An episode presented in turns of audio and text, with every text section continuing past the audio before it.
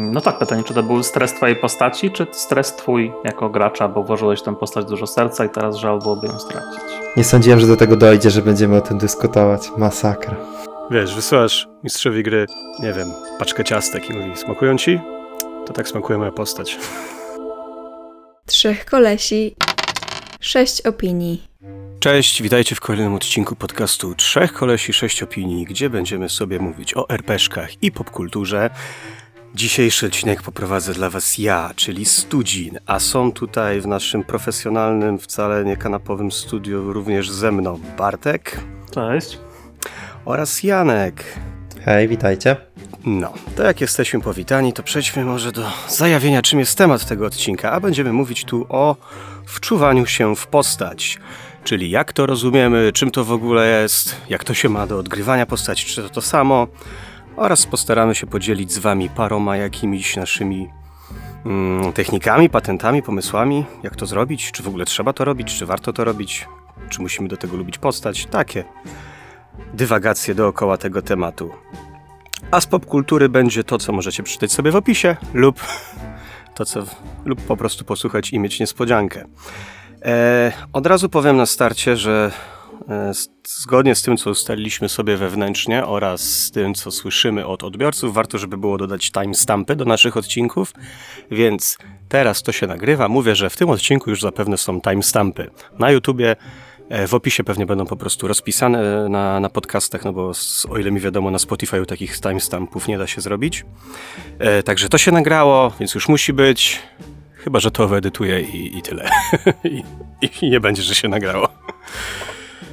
No dobra, żarty na bok, przechodzimy do poważnej dyskusji i zaczniemy sobie od Bartka, bo Bartek jest dzisiaj bardzo mocno młodzieżowy, bardzo mocno na czasie, przybliży nam trochę temat One Piece i Ahsoki, jeśli dobrze to czytam, bo nie jestem pewien.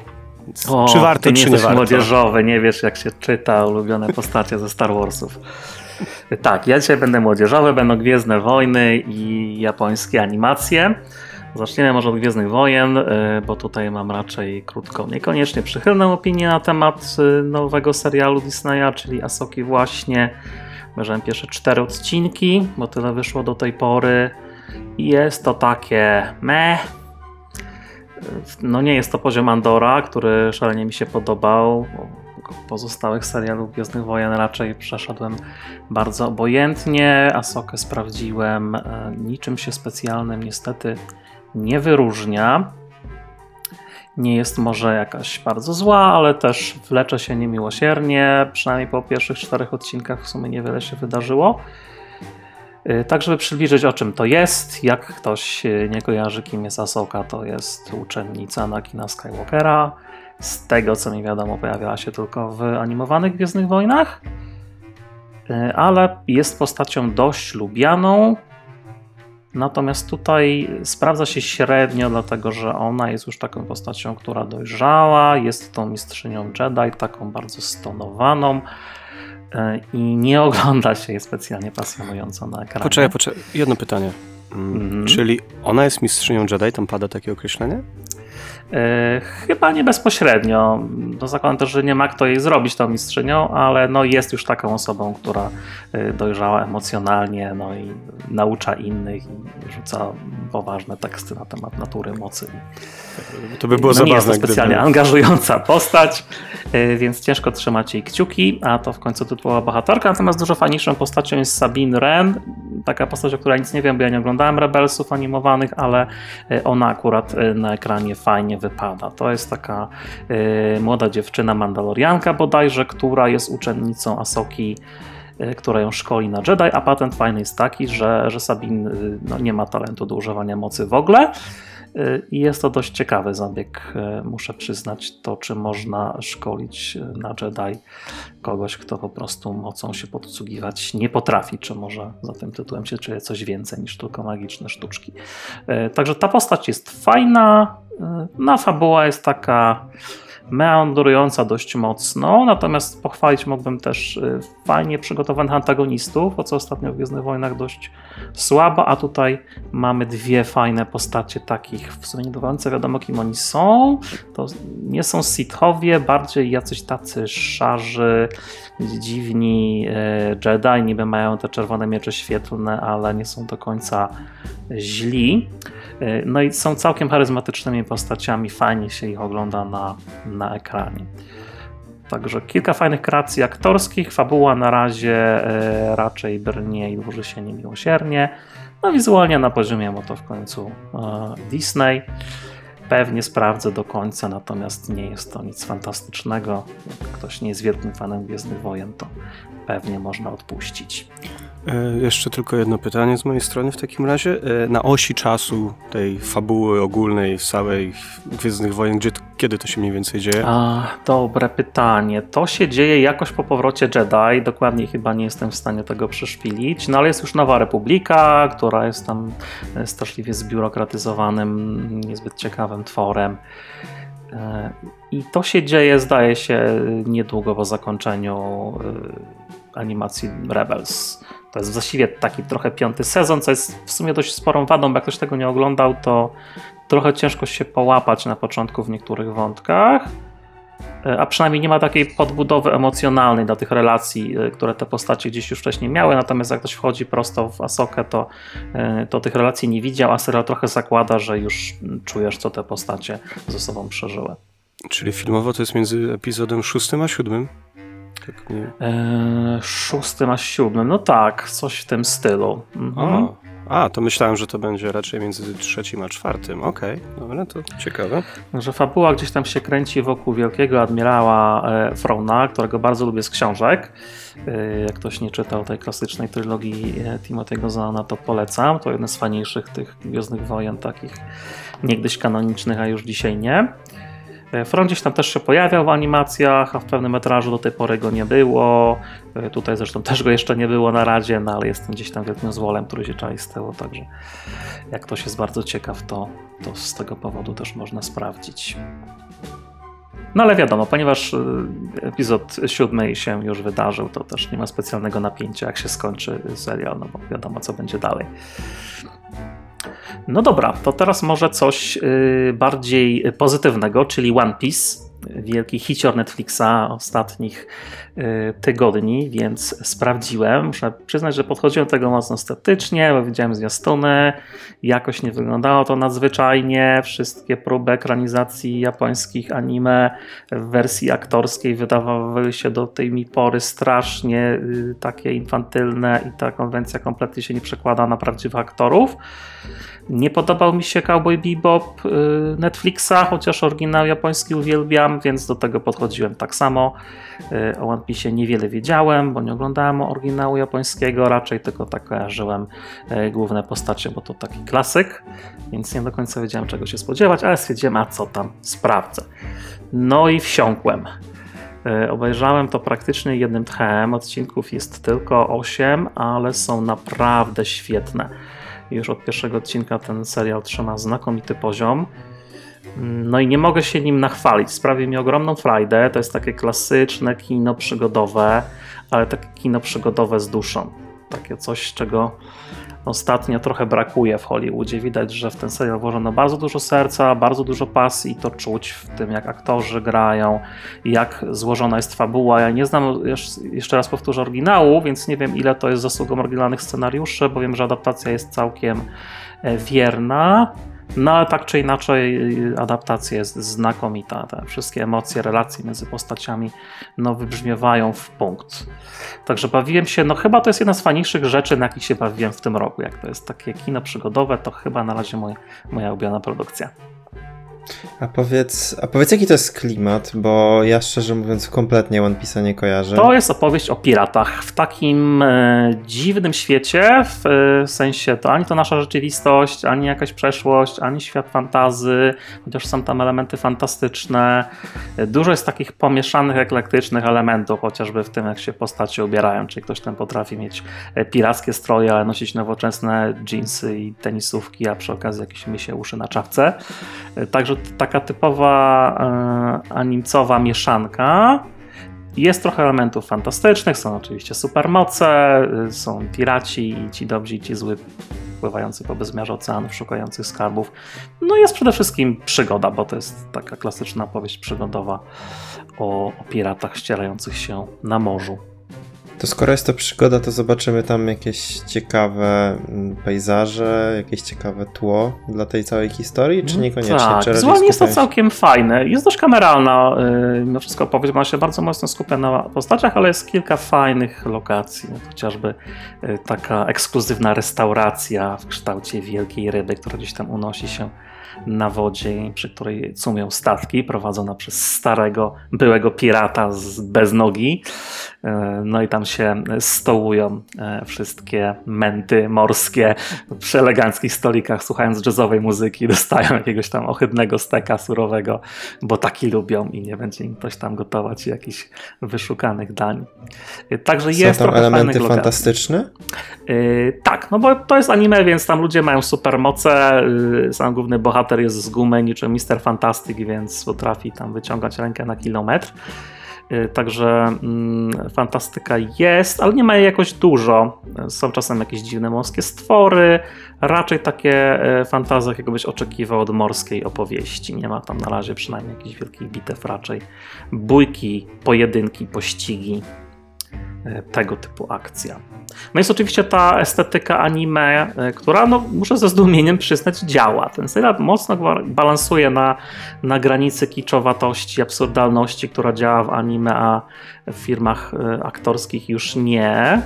A tutaj z jakiegoś powodu to w większości przypadków wypala. Są takie przypadki, gdzie parę momentów faktycznie jest mocno cringe'owych, ale to są dosłownie pojedyncze momenty, a w większości przypadków no jakimś cudem to się broni. Trzeba oczywiście kupić tę konwencję, bo ona jest bardzo umowna, bardzo przerysowana, taka wręcz dziecinna, ale no da się tym bawić. Naprawdę to jeszcze jedno, bo widziałem, że Adam też chciał coś powiedzieć. To mi się kojarzy, co mówisz, trochę z filmem Stardust. Nie wiem, czy widziałeś. Tak, to też ekranizacja zresztą książkowa Anila Gaymana. No inny klimat oczywiście, bo Stardust... No dobra, są tam powietrzni piraci, ale jednak nie o tym jest ten film. Ale tak, Stardust też jest takim bardzo klasyczną opowieścią, jest tam dużo takich pozytywnych emocji. Mówię o klimacie, nie mówię konkretnie o historii, tylko o klimacie.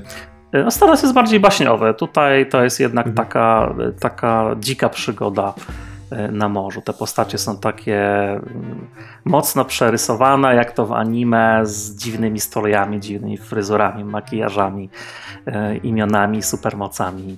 Okay. No ale wszystko się to fajnie spina. No i przede wszystkim film ma strasznie mocne, emocjonalne serce. Przede wszystkim to jest film o przyjaźni. To jest film o ludziach, którzy zaczynają tworzyć załogę statku. No i jak się budują te relacje między nimi, o lojalności i walce o siebie i przebaczaniu, wbijaniu sobie noży w plecy. I no wszystkie te momenty emocjonalne w tym filmie grają znakomicie. Można się uśmiechnąć szeroko, można się wzruszyć w paru momentach takimi prostymi emocjami. No dawno nie miałem czegoś takiego w kinie, że po prostu gęba mi się szczerzy na różne fajne motywy.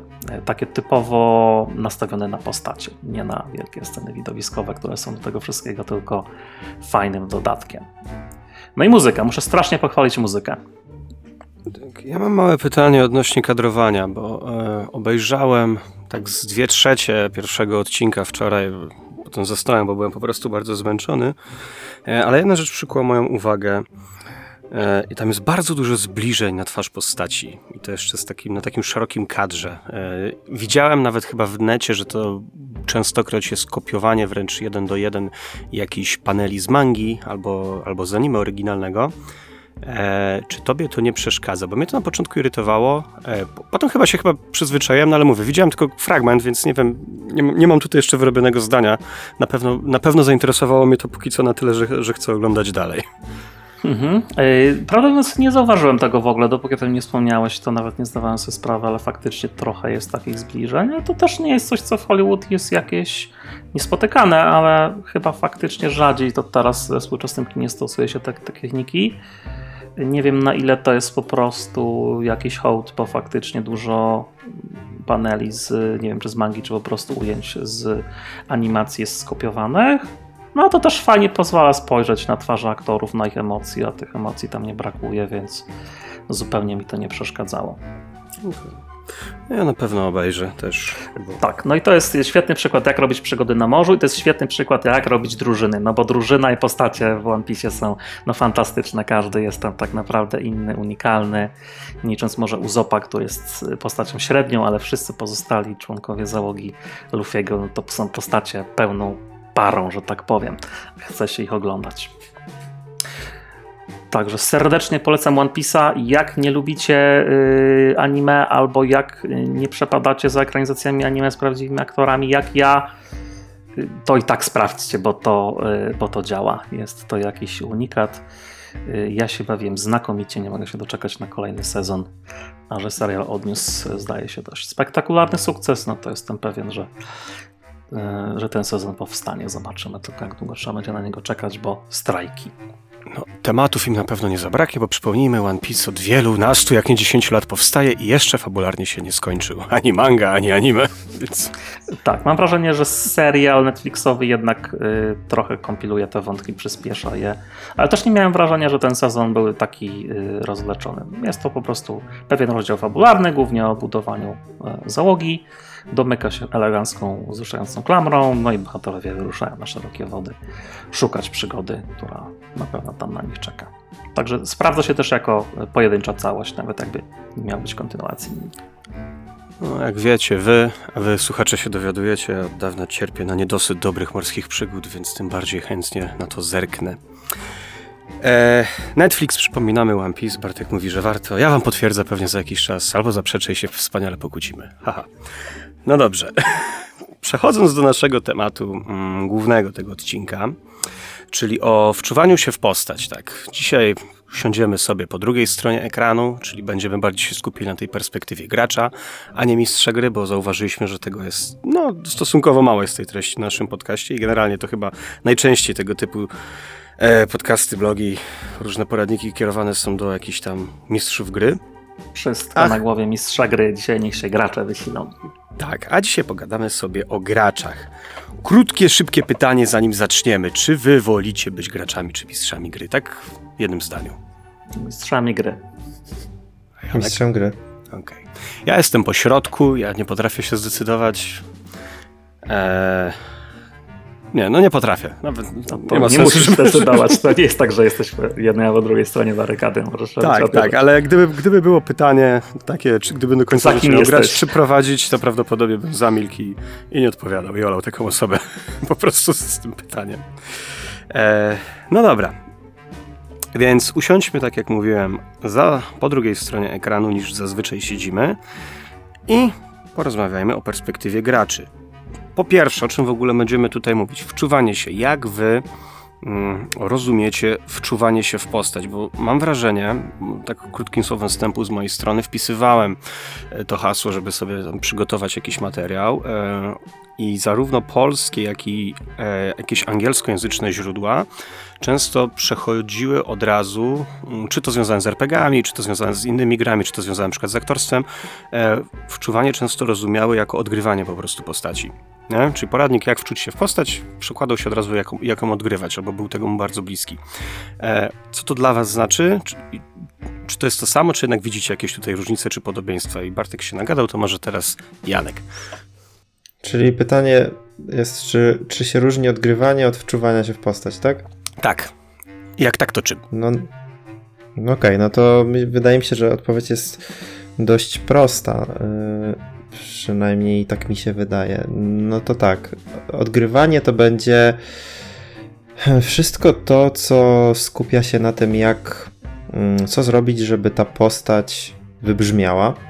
Czyli załóżmy, że postać jest gotowa, ma jakiś zestaw cech i co chcemy zrobić, żeby ta postać wybrzmiała, ale to wcale nie musi oznaczać, że musimy tę postać czuć, że musimy z tą postacią się jakoś utożsamiać lub też, że musimy odczuwać emocje tej postaci. Po prostu rzemiosło, odgrywanie postaci. Ja to tak rozumiem. Mhm. Natomiast wczuwanie się to może być element odgrywania, ale nie musi. Może to być element również grania samego siebie, bo możemy no dobrze, możemy odgrywać siebie, ale to może już taka trochę dygresja, ale w każdym razie no, grając postać jakąkolwiek, jeżeli czujemy jej emocje, jeżeli potrafimy w jakiś sposób się tak poruszyć podczas scen, jeżeli potrafimy troszeczkę bardziej zanurzyć się w tym świecie gry, zapomnieć o tym, że siedzimy przy stole, to bym powiedział, że to jest właśnie wczuwanie się w postać. Taka podstawowa różnica. Odgrywanie może być całkowicie odcięte od siedzenia przy stole, w sensie teraz odgrywam, ale tak naprawdę siedzę przy stole i nie zapominam o tym, że gram przez cały czas. A wczuwanie jest jednak czymś takim troszkę bardziej, troszkę głębszym i siedzi po prostu wewnętrznie w nas. Okej, czyli takie troszkę brzmi, jakby to było czasami trudne do uchwycenia. Tak, jest, myślę, że granica między tym się może bardzo często zacierać. No jasne. Odgrywaniem, a wczuwaniem się w postać. Te rzeczy mogą się jak najbardziej przenikać. Coś byś dodał do tego, Bartek? Coś uzupełnił? W ogólności się zgadzam. Trochę prościej do tego podchodzę, bo dla mnie odgrywanie jest na zewnątrz dla ludzi, którzy nas obserwują, a wczuwanie się jest do środka, czyli to są nasze przeżycia, nasza empatia i współodczuwanie z naszą postacią. Te rzeczy są dla mnie nierozerwalnie związane, odgrywanie i wczuwanie się, co nie znaczy, że są tym samym. Czyli ciężko jest odgrywać na zerowym wczuciu. Nie mówię, że się nie da, ale z reguły chociaż trochę tego wczucia gdzieś tam się pojawia. Ale z drugiej strony można się super wczuć w postać, a niespecjalnie potrafić albo chcieć ją odgrywać, ale z reguły jak się jesteśmy mocno wczuci, to odgrywanie jakieś tak samo się robi. Także tak to sobie definiuję. Te rzeczy raczej występują połączone w różnych proporcjach, zależnie od umiejętności czy preferencji graczy.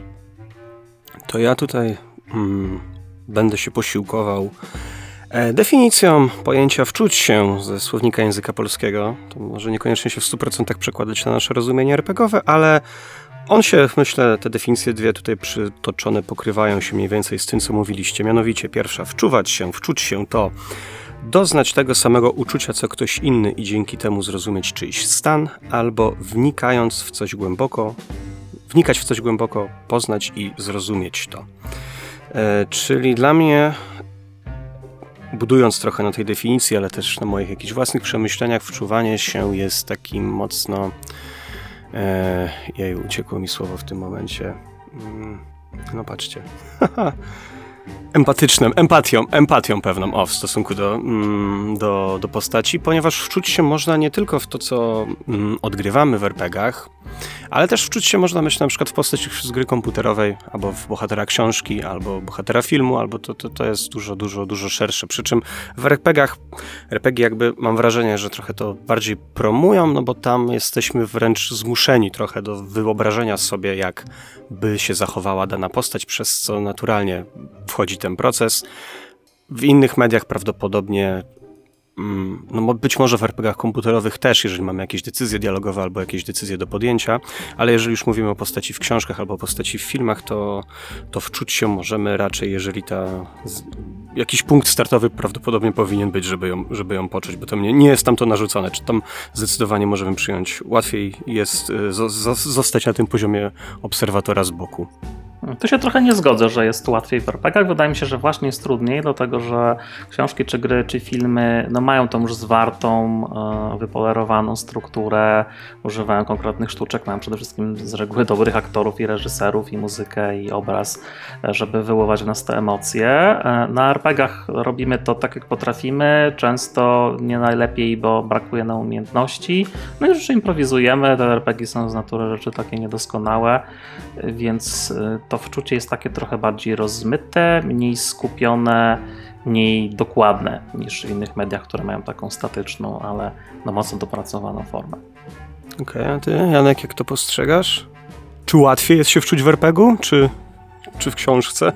Dla mnie łatwiej, dlatego że jeżeli jestem graczem, bo jeżeli jestem graczem, to skupiam się na emocjach danej postaci, którą przyszło mi grać, i nie jest ona rozmyta ani rozproszona innymi elementami, takimi jak opisy albo jakieś sceny niezwiązane z tą postacią, w którą się wczuwam w danym momencie. To znaczy oczywiście to też występuje w RPG-ach, ale z uwagi na to, że mam podejście do grania takie, jakie mam, czyli bardziej się skupiam na scenach, które dotyczą bezpośrednio mojej postaci niż innych postaci, to łatwiej jest mi się wczuć. Natomiast w filmie staram się, na przykład w filmie staram się całą historię chłonąć równocześnie, równomiernie i jeżeli głównym bohaterem w danej scenie jest nie główny bohater, tylko na przykład główny zły, to staram się wczuć w tego głównego złego, prawda?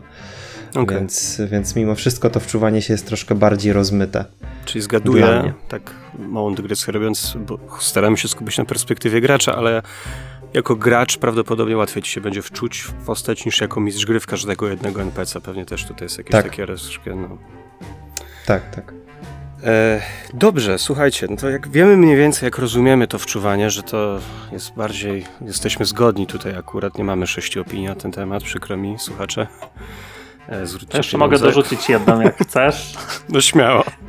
Możesz sobie jeszcze zdefiniować to wczuwanie się jako taką trochę wersję anty-metagry, bo często ta metagra, te takie rozmowy nad stołem, planowania, mechanika, deklaracje itp., no to jest antyteza imersji, tak? Nie jesteśmy wtedy naszymi postaciami, jesteśmy graczami, czasami myślimy o samej historii albo o mechanice, to nas wytrąca z tej imersji, z tego zanurzenia w sesji. No a jak jesteśmy mocno w postaci, to gra jakoś tak sama płynie, nawet nie patrzymy na kartę postaci, dialogi same się składają, deklaracje wydają się naturalne, także też można do tego podejść od tej strony. Metagra kontra. Jak powiedziałeś słowo klucz, imersja, to zacząłem sobie myśleć, że co prawda to nie jest mój styl gry, granie w dedeki z dużą ilością grania taktycznego, ale wydaje mi się, że mimo wszystko można się nawet w takim settingu, w takiej sytuacji wczuć w postać i nie jest to wczuwanie się aktorskie na zasadzie odgrywania postaci, tylko wczuwanie bardziej w emocje związane z walką tej postaci, z rzutami, tylko z to nie są rzeczami, twoje emocje jako gracza już, nie? Bo to jednak ty się emocjonujesz rzucając kośćmi, nie będąc w wyniku, a osoba w walce raczej nie odczuwa ekscytacji, odczuwa w walce, raczej odczuwa gniew, adrenalinę albo strach. Nie myśli, o fajnie, ciekawe, czy mi się teraz uda trafić przeciwnika. Wydaje mi się, że to jest jednak ta satysfakcja płynąca z tego poziomu meta, z gracza, który używając narzędzi mechanicznych próbuje rozwiązać problem taktyczny. No, wydaje mi się, że mogło mi się zdarzyć podczas grania w tego typu gry odczuwać również stres związany z tym, że moja postać może zginąć, nie? No tak, pytanie, czy to był stres twojej postaci, czy stres twój jako gracza, bo włożyłeś w tę postać dużo serca i teraz żal byłoby ją stracić. Bang. Trudno odpowiedzieć mi na to pytanie. No to jest trochę tak jak, nie wiem, czy graliście w nowsze X-Comy. Tam się buduje tą starannie wyselekcjonowaną drużynę komandosów, przez długie godziny się ich rozwija, dodaje im się kolorki, plakietki, fryzury, potem ci ginie w walce i jest o, i wczytujesz save'a. Jakby ci dziecko zamordowali, nie? Także nie wiem, czy to nie jest to samo właśnie z tą postacią w dedeczki, z którą jesteśmy już od wielu sesji i nam padnie, a przynajmniej może paść. Także to są takie trochę emocje gracza moim zdaniem tutaj. Ja tak jeszcze tylko chciałem uzupełnić tę wypowiedź, bo padło hasło imersja chyba po raz pierwszy u nas na podcaście. No jest chyba to, trochę to samo co wczucie, nie? Przynajmniej na poziomie imersji w postać, no bo można być zanurzonym też w świecie. To jest spolszczenie z angielskiego immersion, imersja po polsku, imersja po angielsku znaczy co innego, więc upewnimy się, że wszyscy tak samo to rozumiemy, bo oficjalnie imersja to jest jakiś tam termin naukowy, coś tam. Przy obserwacji używa się go, jeżeli chodzi o imersję w jakimś doświadczeniu. Tak. Nie sądziłem, że do tego dojdzie, że będziemy o tym dyskutować. Masakra. Nie, po prostu krótko. Żeby to przetłumaczyć prawidłowo, to chyba bardziej odpowiednie byłoby słowo zanurzenie w świecie gry, zanurzenie w postaci. Ale żeby nie było wątpliwości, tak rozumiemy imersję, nie? Jako właśnie wejście, zanurzenie się, odcięcie może nawet byłoby dobrym określeniem od tego świata zewnętrznego, czy tak jak Bartek mówił, zanikanie takiej mety, nie? No dobra, słuchajcie, to jeszcze zanim przejdziemy dalej do popkultury, chciałem was dopytać w tym punkcie, czy takie wczucie się w postać jest tym, czego faktycznie w RPGach poszukujecie, nie? Czy to wam sprawia przyjemność, czy dążycie do tego, czy to jest przy okazji po prostu jakiś bonusik, jak to widzicie? Może Janek? No ja gram w RPG, może nie po to, żeby uciec od świata, bo RPG to nie terapia, ale trochę po to, żeby poczuć, że mogę być kimś innym i nie wyobrażam sobie tego, że mogę poczuć być jakimś innym bez wczuwania się w postać. Także, no wiesz, to może być postać, która jest lepszą wersją mnie, to może być postać, która jest na przykład kobietą, a ja kobietą nie jestem i prawdopodobnie nigdy nie będę, więc no, rozumiesz, o co chodzi. Mogę być po prostu kimś innym. Rozumiem. Czyli to daje pewne możliwości, którego taki realny świat nam nie daje, powiedzmy. Nie? A u ciebie, Bartek, jak to wygląda? Tak. No u mnie to jest chyba absolutnie na pierwszym miejscu. Ja gram w RPG po to, żeby czuć emocje płynące z historii. Te emocje głównie wynikają z tych relacji między postaciami, konfliktów, w których one się znajdują, więc bez empatyzowania ze swoją postacią i z wszystkimi postaciami dookoła, no to po co grać? Robi się z tego tak naprawdę taki problem solving wtedy, co też ma swoje uroki, no ale to zdecydowanie nie jest najważniejsza rzecz w RPG-ach, a emocje u mnie zdecydowanie pierwsze miejsce. Nie wyobrażam sobie grania bez tego. Tak, no wiecie, pytam, bo różni ludzie, RPG składają się z bardzo wielu elementów, różni ludzie różnych rzeczy w nich poszukują, więc po prostu jestem ciekaw, jak wy do tego podchodzicie. Ja mam podobnie chyba, nie wiem, czy to jest na pierwszym, takim zdecydowanie pierwszym miejscu, ale na pewno jest to u mnie czołówka, bo nie jestem pewien, czy zawsze w ogóle chcę się wczuć w postać. Do tego o tym pewnie szerzej powiemy sobie w drugim punkcie. Ale tak, jest jakaś taka satysfakcja płynąca z tego, że no, rozrywka służy prawdopodobnie głównie temu według mnie, żeby uciec od tej szarości dnia codziennego i wczucie się zdecydowanie to ułatwia. Tak samo jak lubię chodzić do kina, dlatego że jest ciemna sala i zapominam o świecie dookoła. Tak samo wchodząc w inną postać zapominam o świecie dookoła. I jest to pewne takie bezpieczne środowisko, gdzie mogę poprzeżywać emocje, których prawdopodobnie na co dzień bym nie chciał poprzeżywać, nie? A tam jestem w stanie sobie na to pozwolić, tak mając w głowie gdzieś tam z tyłu cały czas, że to tylko jest zabawa, ale jednak te emocje są chociaż trochę prawdziwe, tak, to jest bym powiedział. To samo umowne, komfortowe miejsce jak sala kinowa, nie? Gdzie każdy może sobie obetrzeć ręką łzę i jest to zupełnie akceptowalne. Tak, to jest tak, jak właśnie można pójść na horror, żeby poczuć strach, chociaż na co dzień raczej strach nie jest pożądanym uczuciem, powiedzmy, w takiej życiowej sytuacji. I to jest świetny segway, żeby przejść do popkultury, bo byłem na Talk to Me w kinie. I czułeś strach. No, do tego zaraz przejdę, bo chciałem tylko krótko. Janek o tym opowiadał w zeszłym odcinku, więc to nie jest mój główny temat popkulturowy, ale chciałem powiedzieć, że byłem, żeby sprawdzić, bo mnie zainteresował. I ja ogólnie ten film polecam, tak jak Janek powiedział. Tym duży dla mnie, we mnie szacunek budzi to, że poczytałem troszeczkę o twórcach i to jest ich, zdaje się, debiut reżyserski, debiut aktorski dla osób tam występujących, więc jak na debiut, to tym bardziej jestem pod wrażeniem. Natomiast nie zgodzę się z paroma rzeczami, które Janek powiedział, czyli tym, że tam nie ma jumpscare'ów, według mnie tam jest.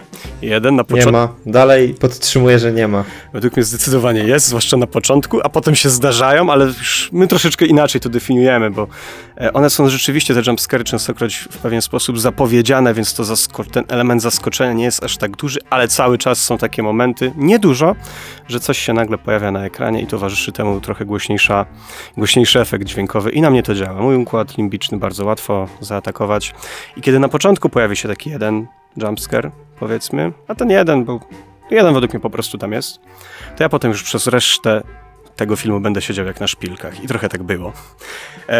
A twórcy straszą w sposób, powiedziałbym, bardzo klasyczny, ale dobrze wykonany, czyli jest mocno wyeksponowana muzyka gdzieś tam w tle, jak bohaterowie na przykład są, nie wiem, na zewnątrz, gdzieś przed domem i rozmawiają, to słychać świerszcze, słychać ruch uliczny, słychać po prostu całą tą przestrzeń. Kiedy bohaterka wchodzi do łazienki, to słyszymy wentylator, słyszymy chyba jakieś tam wodę przelewającą się w rurach. Kiedy jest dialog, to te rozmowy często są kadrowane tak, że zawsze w kadrze będzie jakieś lustro albo jakieś drzwi uchylone, za którym jest ciemny korytarz. Tam się prawdopodobnie nic w tych drzwiach nie pojawi, ale oczy, moje przynajmniej, wędrują tam i skupiają się na tym całkowicie i tylko czekają, aż coś wyleci. Więc ten klimat takiego zagrożenia, no takiej niepewności powiedzmy, obrazem i dźwiękiem jest tam fajnie podtrzymywany. Sam pomysł też jest dobry, czyli zabawa w ćpanie opętania, bo to jest taki bardzo, bardzo współcześnie, bardzo mi się to podobało i zakończenie też uważam jak na horror całkiem udane, więc myślę, że warto. Na tle innych horrorów, które widziałem, nie powiedziałbym, że właśnie sposób, w jaki on ten strach wywołuje, jest jakiś odkrywczy, ale jest to fajne kino, jest to całkiem fajny pomysł. W ogóle całkiem fajny tam rekwizyt, ta ręka, który występuje, jest spoko do zaadoptowania sobie na jakąś sesję czy coś takiego, albo coś podobnego. Więc jeżeli mielibyście okazję to obejrzeć, to ja raczej zachęcam. Tak, zdecydowanie zachęcam, tym bardziej, że jest to produkcja australijska. Nie mam pojęcia, jakie studio to było, przepraszam, ale nie wiem, gdzie później to w streamingu będzie można obejrzeć. Już mówiłem. Mówiłeś, to dobrze. No, więc nie wiem, czy to potem wyląduje na jakimś Netflixie, HBO, czy czymkolwiek innym. Szanse przy takich produkcjach są zdecydowanie mniejsze, więc kino to prawdopodobnie najlepsza okazja, żeby się na to wybrać. No, ale to tak mówię. Sprawdziłem, polecam. To, o czym chciałbym wam faktycznie dzisiaj powiedzieć trochę, no może też nie jakoś długo, ale troszkę dłużej, to obejrzałem sobie Kota w butach, tego nowego z zeszłego roku. Kot w butach: Ostatnie życzenie. I wiem, że Janek chyba też oglądałeś. No właśnie. To jest coś z Wiedźmina. Nie. Nie. Daleko. Myślałem, że jakiś crossover. Nie. To jest Kot w butach, ten ze Shreka, Kot w butach. To już jest druga część jego własnego filmu. Antonio Banderas zdaje się, tak? Tak jest, oglądałem z oryginalnym dubbingiem, Antonio Banderas go gra. To od razu powiem, gdzie może oglądałem na Showtime, które sobie wziąłem na 7-dniowy okres próbny, z którego już zrezygnowałem, bo uwaga, tam jest jakoś tak wysoka, że moja karta graficzna w komputerze nie daje rady, a apki na konsolę nie ma, a nie da się zmniejszyć tej jakości, więc po prostu tam co parę sekund było taka klatka zacięcia. Obejrzałem ten film, a stwierdziłem, że nie chcę się tak męczyć z każdym innym. Zabiedny jesteś na Showtime. Na to wychodzi, niestety. Jak to poprawią, to czemu nie? Oferta filmowa wydawała się tam całkiem interesująca. No, ale jakby ktoś chciał, to tamto jest dostępne. Między innymi. No i co? Powrót po latach, chyba po 10, albo tak około 10 tego filmu. Od razu powiem, że nie występuje tam Shrek ani inna postać. Jest takie małe cameo na jednej klatce, ponieważ głównym motywem, tak w skrócie zawiązania akcji, to nie jest duży spoiler, tego się dowiadujemy w ciągu paru pierwszych minut filmu. Kot w butach jest na swoim ostatnim z 9 żyć i czuje oddech śmierci na karku, dosłownie. Więc jest taka scena na początku, gdzie przelatuje mu całe życie przed oczami i tam pojawia się Shrek i to jest tyle. Krótkie ujęcie. I teraz tak, to jest opowieść taka awanturnicza, płaszcza i szpady w hiszpańskim klimacie, gdzie kot w butach jest takim, no trochę tak jak przedstawiany w Shreku, takim bajerantem, bawidamkiem, bohaterem, trochę takim bardziej jeszcze takim hulakom Zorro, kimś w tym stylu. No i... Jest ale jest on tam troszeczkę... no nie wiem, sprowadzany do parteru, no, wielokrotnie.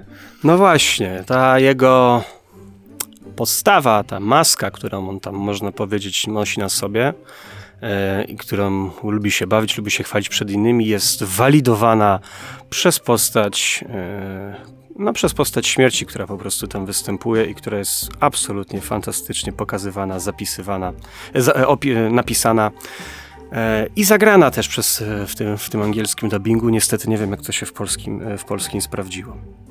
Także zabawny film o śmierci dla dzieci, chociaż nie powiedziałbym, że dla bardzo małych dzieci, ponieważ jest tam trochę przemocy i ta postać śmierci jest tak, no jak byłby młodszy, to prawdopodobnie robiłoby to na mnie większe wrażenie i słyszałem takie komentarze, że małe dzieci średnio znoszą ten film, więc jak macie małe pociechy, to raczej jeszcze się wstrzymajcie parę lat, ale wy sami, czemu nie, fajna rozrywka, dobra historia, tak samo jak w Shreku pojawią się tam jakby w nowy sposób przedstawione, odświeżone pewne postaci z bajek, czy z jakichś innych historii, czyli na przykład Jacek Placek albo Złotowłosa i Trzy misie. Pojawiają się całkiem nowe, napisane na potrzeby tego filmu postaci, czyli jakaś towarzyszka, grana przez Salmę Hayek, tego Kota w butach. Jakiś jego taki pies, towarzysz, kompan, bardzo pocieszna, chyba najbardziej pocieszna postać, jaką widziałem w ciągu ostatnich parę lat w kinie. Dalej jadą w ten szeregowy postmodernizm, tak? Tak, ale w ogóle te postacie drugoplanowe są fajnie napisane, poprawnie są napisane. Tak, to się bardzo dobrze ogląda. To jest fajna historia, jest zabawna historia, ma... No morał jest tam oczywisty już od samego początku tak naprawdę, można sobie domyślić się jak to się skończy, ale nie szkodzi, bo to wciąż cały czas bardzo, bardzo dobrze dowodzi i to co jeszcze bardzo chciałem podkreślić to jak w jaki sposób jest tam zrobiona animacja, kiedy zaczyna się akcja, bo tak normalnie jak ten film idzie swoim biegiem, torem, no to jest animacja tak jak w Shreku, po prostu 3D, ładnie zrenderowane, a kiedy zaczyna się akcja, to zmienia się trochę styl animowania tego. On jest wtedy taki trochę jakby komiksowy, mam wrażenie, coś takiego. Wtedy ten obraz też robi się taki... No i 2D, nie? Słucham? 2D też jest. No właśnie. Momentami. I ten obraz robi się taki trochę poklatkowy, trochę jak w takich filmach akcji, gdzie właśnie są szerokie kadry przybliżenia na postaci. No jest to bardzo przyjemne dla oka i dosyć odświeżające podejście do animacji. Mi się to kojarzyło trochę ze Spider-Manem, tym multiversem pierwszym, drugiego nie widziałem, to nie porównam, ale w paru momentach właśnie trochę tak to wyglądało. Mhm. To mi daje taki westernowy vibe ogólnie. O właśnie, to jest to, albo takie kino samurajskie trochę, to coś w tym stylu, no. Dokładnie. No, także fajna bajka, dobry klimat, jeżeli lubicie przygody właśnie, o których wspominaliśmy, a ja czuję cały czas niedosyt dobrych przygód, to tutaj naprawdę jest całkiem porządna, zabawna, awanturnicza przygoda ze znaną już chyba i powszechnie lubianą postacią, bo ten kot w butach jak pojawił się w drugim Shreku, to szybko skradł serce widzów. Także to nie jest zdecydowanie według mnie takie odgrzewanie kotleta na siłę, powrót po latach, bo nie mamy na to pomysłu, tylko faktycznie minęło 10 lat, oni przemyśleli, co jeszcze można by tutaj wrzucić, żeby to miało sens i żeby to nie było takie po prostu odcinanie kuponów od znanej marki i wyszło fajnie i zdecydowanie warto. Coś jeszcze byś tu dodał, Janek? No ty chyba w kinie byłeś, nie? Tak, ja byłem w kinie.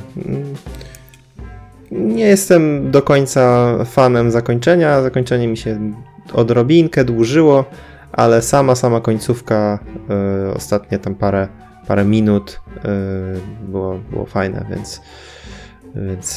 historia się bardzo ładnie zamyka.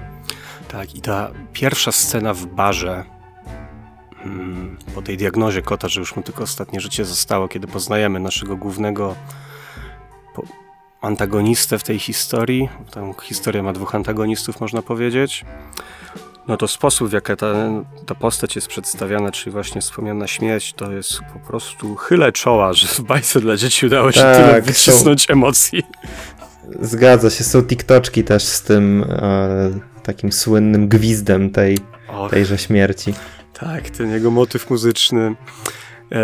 Czuć ten stres, nie? Tam widać jak tego kota włos się jeży, żeby oddać, że on trochę panikuje i widz może mieć to samo. Niby to jest bajka dla dzieci, no nie niby, tylko to jest bajka raczej dla dzieci, ale bardzo dobrze są te emocje tam kreowane, że tak powiem, i prowadzone w tym filmie, więc bardzo... Tak, melodia tej postaci jest w takiej tonacji niepokojącej. Chyba to jest molowa tonacja, o ile się nie mylę. To jest takie coś, co można by usłyszeć...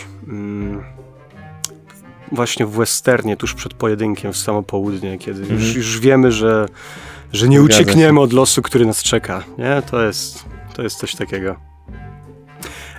A poczytałem trochę na ten temat i słyszałem, że sposób, bo tam jakby świat jest wymyślony, chociaż pojawiają się pewne hiszpańskie nazwy, więc można by przyjąć, że jest to jakaś taka kalka tego naszego rzeczywistego świata. Można po akcentach wyczuć, powiedzmy, pochodzenie tych wszystkich postaci i słyszałem opinię właśnie audiencji hiszpańskojęzycznej, że to jest jakby z dużym szacunkiem dla ich kultury też wykonane.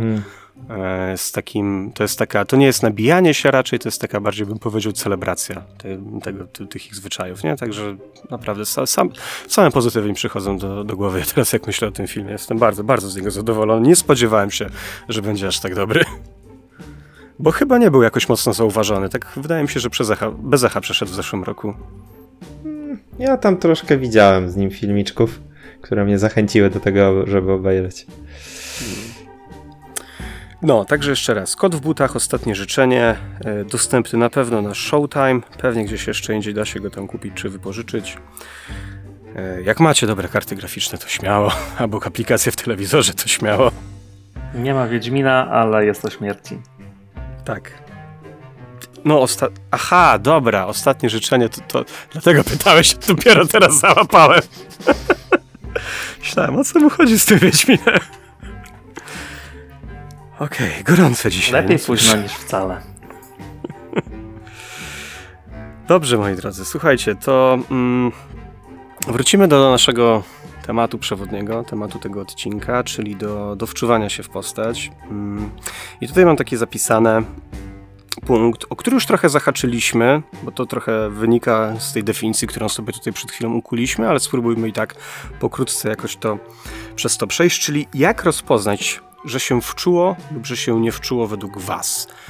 Może Bartek teraz, bo to bo ja odwrócę ciszy. I odbiję pytaniem, a po co rozpoznawać? Nie, bo to jest przeżycie, czy musisz je w trakcie sesji w jakiś sposób sobie diagnozować?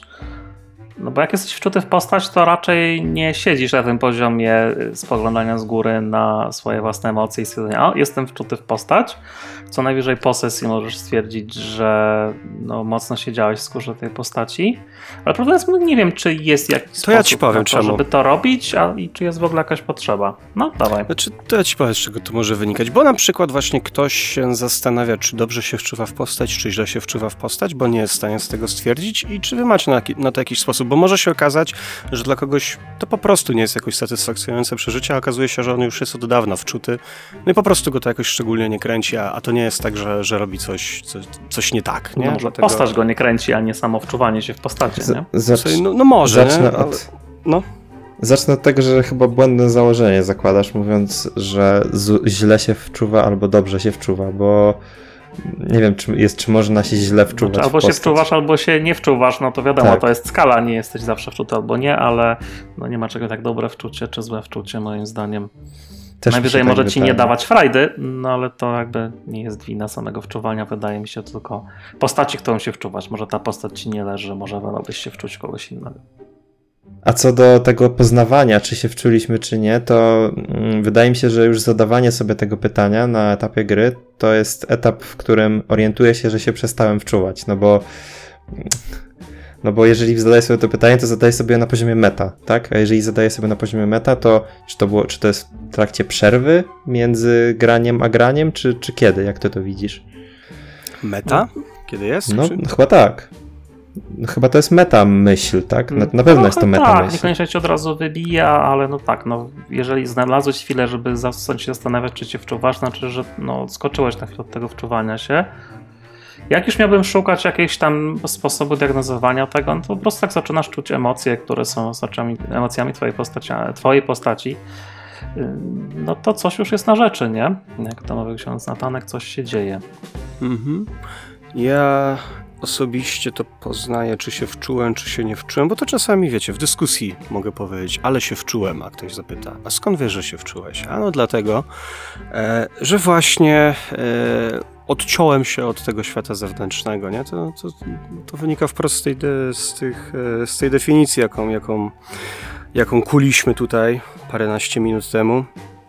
Ale tak, im mniej... Wydaje się, że to odcięcie trochę może wynikać niekoniecznie ze wczucia się w postać, może wynikać też z czegoś innego na sesji.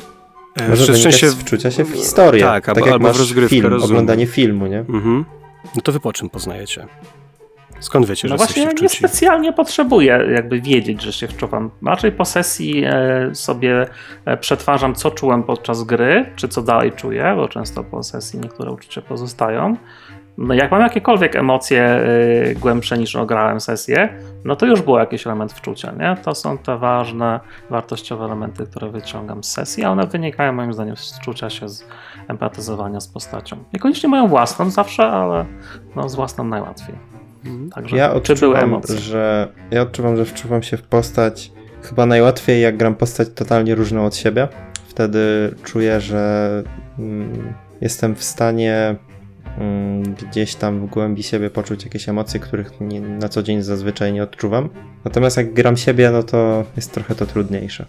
Ja mam tak, może rozwinę tą swoją poprzednią wypowiedź, bo często jak, to może nie jest tak, że łatwiej jest się wczuć dla mnie w postać różną ode mnie, tylko łatwiej mi jest wtedy dostrzec, że się wczułem, kiedy ta postać jest różna ode mnie. O, no. Tak. Kiedy tak jest bardzo często, zwłaszcza na początku, kiedy odgrywam jakąś postać, to cały czas, wiecie, mam w głowie tego takiego, powiedzmy, reżysera czy twórcę, który zastanawia się cały czas, jak w danej sytuacji, kiedy następuje jakaś sytuacja, że muszę podjąć jakąś decyzję, jakoś zareagować, to pierwsze, co mi przychodzi do głowy, to jak ja bym zareagował, a dopiero potem przenoszę to okej, ale jak ta postać by zareagowała, nie? I kiedy zaczyna zanikać ten moment, że już się nie muszę zastanawiać nad tym, jak ta postać by zareagowała, tylko po prostu reaguję, a potem wiem, że ja osobiście bym w ten sposób nie postąpił prawdopodobnie, ale wtedy zrobiłem to w sposób taki naturalny, no to wtedy wiem, że się wczułem w tą postać, nie? Że ona jakby przejęła kontrolę, to może źle brzmi, bo to jest za mocno powiedziane, ale jakby, że te decyzje wydają się coraz bardziej naturalne. No i to się mocno łączy z odgrywaniem, bo to w odgrywaniu się często przejawia, ale nie musi, bo to nie zawsze musi być coś, co jest wypowiadane, tylko coś, co po prostu zachodzi w mojej głowie też. No tak, to warto podkreślić, nie? Że ktoś nie odgrywa szałowo postaci, nie znaczy, że nie jest wczuty na maksa. Dokładnie, nie? To jest niewielka różnica, ale jednak jest. No dobrze, słuchajcie, no to skoro ustaliliśmy sobie, że to jest coś, czego raczej poszukujecie, przynajmniej wy i ja też w tym w RPG-ach, że to jest fajna rzecz, której warto doświadczyć, sprawdzić się sobie, to czy macie na to jakieś sposoby, jakieś patenty, techniki, może ćwiczenia, cokolwiek, co po prostu wam to ułatwia? Ja mam. No słuchajcie, ja jestem przede wszystkim ciekaw ciebie, bo ty siedzisz w impro i jestem ciekaw, czy coś z tego się przydaje, ale nie tylko z impro, mów, słucham. Nie, teraz akurat pierwsze, co mi przychodzi na myśl, to nie jest impro, to jest raczej zachowanie stołu. Jeżeli stół zachowuje się tak, że mistrz gry stara się być poważny na poważnej sesji i śmieszny na śmiesznej sesji, to zdecydowanie łatwiej jest mi się wczuć w swoją postać, która ma być jakoś tam satyryczna albo która ma być emocjonalnie rozchwiana. Natomiast jeżeli gramy coś takiego, że gramy horror, a mistrz gry się co chwilę uśmiecha, co chwilę robi jakieś żarty, jakieś śmieszki, to ja prawdopodobnie nie poczuję tego horroru ani w grze, ani w swojej postaci. I to samo jest z innymi graczami. Jeżeli inni gracze gdzieś podczas gry dzielą się podobnymi emocjami, to dużo łatwiej będzie mi poczuć swoją postać, jak ona będzie się zachowywać i co będzie odczuwać w danej sytuacji. No dobra, ale to jest trochę czynnik, który może jest trochę zewnętrzny, trochę niezależny od ciebie, jakby to przekuć na jakąś taką radę. Po prostu pogadać z nimi? To rada taka, żeby dobrać sobie takich ludzi, którzy będą chcieli grać w to samo. To jest podstawowa rzecz, taka numer 1. Okej. Czyli sesja 0. Wracamy. Polecamy, było w odcinku. No tak, jak najbardziej. Nie, no jasne. Ale jeżeli już tą sesję 0 mamy ze sobą, no to kolejna rzecz, która przychodzi mi do głowy, którą zawsze powtarzam i to również się pojawia w wielu poradnikach impro, to myślenie o postaci jak o zwierzęciu. Przybliżysz nam to? Czyli jeżeli pomyślimy sobie o sowie, która jest zwierzęciem nocnym, która jest drapieżnikiem, ale jest też zwierzęciem bezszelestnym, a dodatkowo jeszcze kojarzona jest z mądrością z jakiegoś powodu. Jest ona przedstawiona jako symbol mądrości.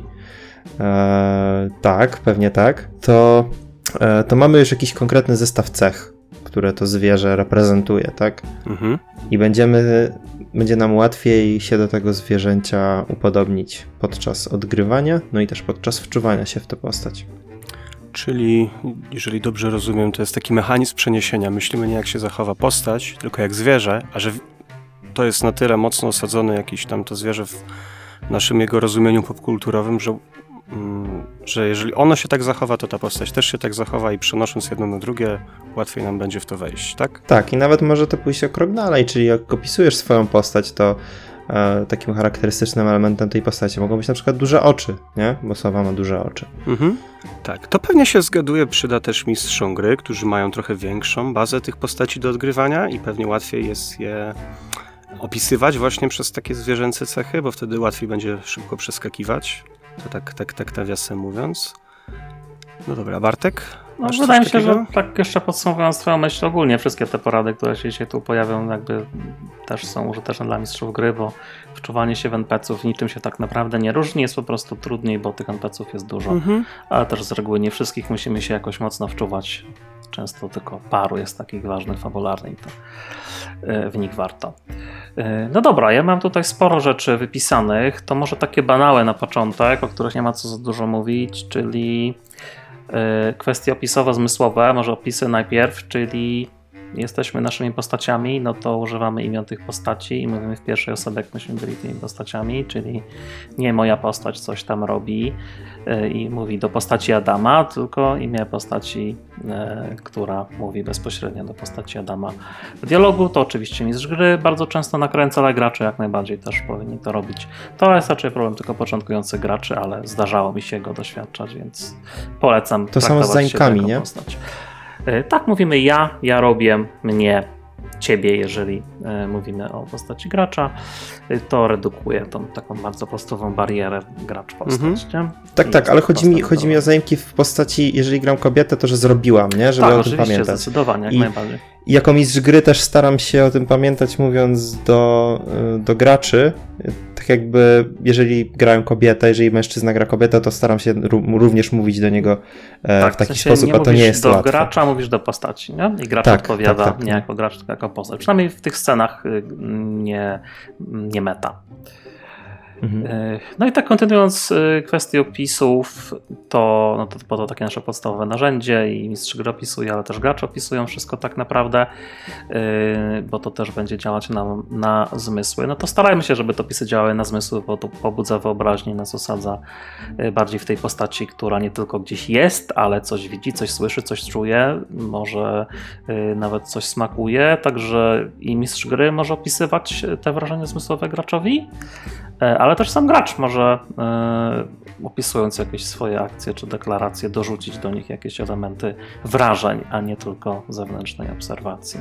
Właśnie, ja jako gracz lubię swoje rzeczy opisywać, swoje mieszkanie, swoje przedmioty, swój samochód, bo też wtedy czuję, że te rzeczy są częścią mojej postaci, częścią mojego świata.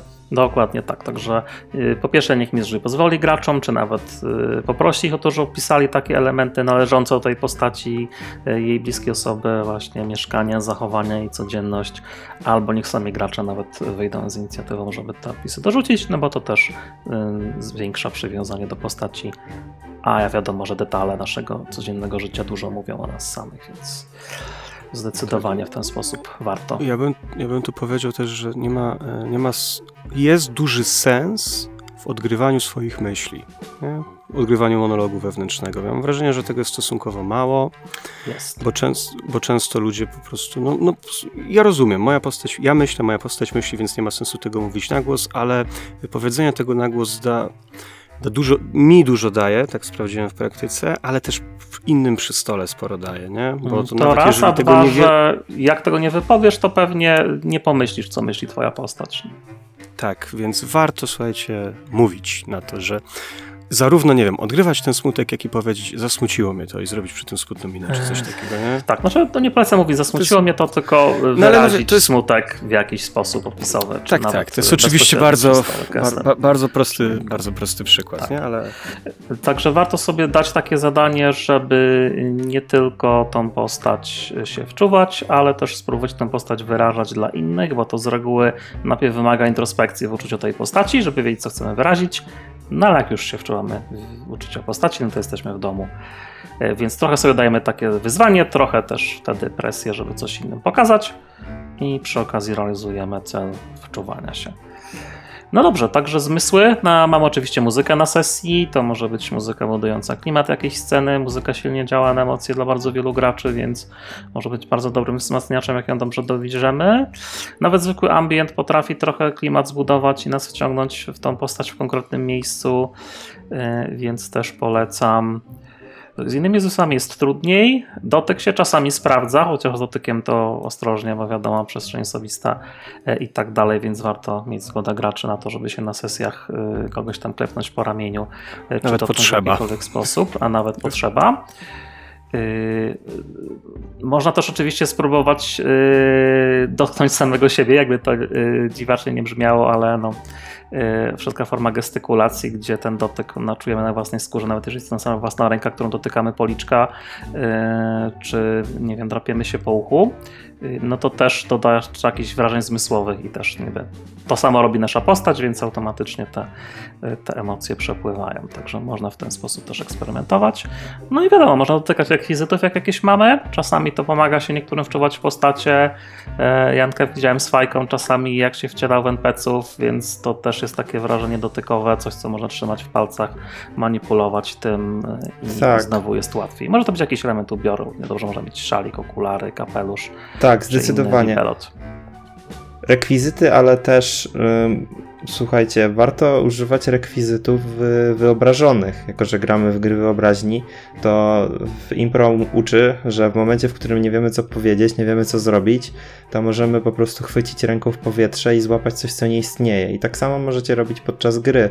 Jest wiadomo, troszkę mniej przestrzeni, więc mniej jest na to miejsca, ale już sięganie po coś w pewnym sensie często może nam nadać kształt tego przedmiotu, po który sięgamy. I nadać też nam ten kierunek wczuwania się w rolę, w postać w danym momencie. Tak, zdecydowanie. O tym graniu ciałem też będę chciał trochę więcej powiedzieć za chwilę, bo to też jest świetny, jak nie najlepszy sposób, żeby się w tą postać dobrze wczuwać. No i co jeszcze tam zostało ze zmysłów? Wzrok, to wiadomo, że najczęściej to, co widzą nasze postacie, to sobie tylko wyobrażamy. Aczkolwiek pewne elementy to jest obserwacja innych postaci przy stole, no bo część interakcji z postaciami w świecie gry odgrywamy, więc warto patrzeć na postacie, z którymi jesteśmy w scenie, bo może akurat ktoś coś wyraża mimiką twarzy, gestem, postawą czy cokolwiek, więc kontakt wzrokowy, nie wiem jak was, mnie kontakt wzrokowy trochę wyciąga z tej imersji, jak próbuję sobie rzeczy wyobrażać, bo mnie automatycznie kotwiczy na osobie, z którą rozmawiam, więc to jest dobre w dialogach z postaciami czy z NPC-ami, wtedy warto na siebie patrzeć. A z kolei przy opisach wolę sobie gdzieś tam patrzeć luźnym wzrokiem, bo wtedy patrzę trochę bardziej do środka i wyobrażam sobie rzeczy. Ja też eksperymentuję z zamkniętymi oczami. Zamknięte oczy i patrzenie w różne punkty. Działa na mnie również bardzo fajnie patrzenie się w świeczkę, w płomień świecy. Tak, to jest bardzo fajne, hipnotyzujące narzędzie. Ten też za chwilę trochę albo w odbite światło. Pamiętam, że kiedyś u Ciebie, Bartek, na sesji patrzyłem w telewizor, w którym odbijało się światło świecy i bardzo fajnie na mnie działało, bo wyobrażałem sobie, że daleko na horyzoncie jest światło palącego się ogniska. Pokażmy dosłownie scenę, w której rozmawialiście ze starym Indianinem przy ognisku. Tak, bo szliśmy do tego ogniska najpierw. Ja właśnie wtedy, że jak szliśmy do tego ogniska, to patrzyłem na to odbijające się światło i bardzo fajnie to na mnie zadziałało i niemalże czułem się tak, jakbym szedł po tej pustyni i czułem chłód tejże, bo pamiętam, że już wtedy było chłodno na pustyni, także... także światło też bardzo fajny element na zanurzanie się w sesji. Ja może w tym punkcie dorzucę swoją perspektywę, bo ja z kolei jak zbyt bardzo na czymś skupiam swoje spojrzenie, to widzę tylko to w swojej głowie, więc lubię się skupić wzrokiem na jakiejś obiekcie, przedmiocie, zjawisku, to może być płomień świeczki, ale patrzeć jakby przez ten płomień, nie? Że to jest takie nieagresywne tło, które w cudzysłowie wyłącza mi oczy. Efekt jest podobny, jakbym te oczy zamknął, choć wcale zamknięte nie są. Tak, bo świeczka jakby nie ma cię interesować samym faktem, że się pali, tylko ma trochę hipnotyzować, rozpraszać tą uwagę, czy skupiać ją bardziej właśnie na centrum stołu. Z reguły wtedy gra się przy mniejszym świetle na zewnątrz, więc dookoła jest raczej półmrok. Jasne jest tylko dookoła stołu, widać tylko twarze naszych współgraczy. więc automatycznie ta atmosfera świata się zawęża tylko do tego, co przy stole i tego, co w wyobraźni, więc ten płomień jest taki trochę bardziej symboliczny. Go też zresztą używam na sesjach jako takiej opuszczanej i podnoszonej kurtyny, która symbolizuje, że teraz już się wczuwamy, teraz gramy, teraz jest przerwa, gasimy świeczkę. Taki rytualizm trochę się też przydaje, bo trudno jest wyczuć ten moment wejścia w historię, jak ją zaczynamy, a zapalenie świeczki zawsze świetnie działa jako taki sygnał dla wszystkich. A właśnie mam wrażenie, że idziemy bardziej w kierunku tego, co możemy robić jako mistrz gry, a no to zakładając, że to mistrz gry przenosi świeczkę na sesji, no więc dobrze gracz może zadbać o to, żeby w jego miejscówce było dobre oświetlenie i tak dalej. No ale bardziej chodzi mi o to, że stworzenie sobie środowiska, gdzie oświetlenie i przestrzeń trochę się odcina od świata zewnętrznego i skupia cię na centrum stołu, no pomaga się po prostu wczuwać w postać i tak, historię. Bo na przykład jak grasz online, no to grasz u siebie w pokoju i to w 100% już od ciebie zależy to środowisko. Patrzysz w płaskie twarze na monitorze przede wszystkim. Ale no mówię, grasz u siebie na swoich warunkach, więc ty jesteś tą osobą najbardziej odpowiedzialną za te warunki i jesteś w stanie jakoś na to wpłynąć, nie? Jak tam, Bartek, masz jeszcze jakieś punkty? Bo mam mnóstwo punktów, ale dawaj ze swoimi. No to ja chciałbym wspomnieć o tym, że ja bardzo lubię swoim postaciom, im więcej mam czasu, tym więcej tych rzeczy jest, ale lubię im tworzyć takie charakterystyczne teksty, które mają. Powiedzmy, wyobrażam sobie, że moja postać w jakiś sposób kręci się i krąży dookoła monet na przykład i mam dużo tekstów związanych z monetami w tej postaci i pamiętam, że kiedyś zrobiłem sobie taką listę, jak odgrywałem postać i dopisywałem do tej listy teksty, które powiedziałem na sesji i potem starałem się je powtarzać, dlatego że one w pewnym sensie nawiązywały już kiedyś tam do czegoś, co się na tej sesji pojawiło, a to mi się kojarzy z kolei z takimi bardzo starymi CRPG-ami, gdzie postacie powtarzały swoje teksty i były przez to bardzo charakterystyczne. To pierwsza rzecz. Druga to lubię również tworząc swoją postać nadawać muzyczne tematy tej postaci i to sprawia, że zarówno ja, jak i mistrz gry łatwiej będziemy w stanie poczuć tę postać, jeżeli usłyszymy jakieś dźwięki, które w jakiś sposób mają się z tą postacią kojarzyć i nawet zdarzało mi się podsyłać wprost mistrzowi gry muzykę, którą chciałbym, żeby się pojawiła na sesji, sugerując, że właśnie to jest, powiedzmy, motyw mojej postaci, nie?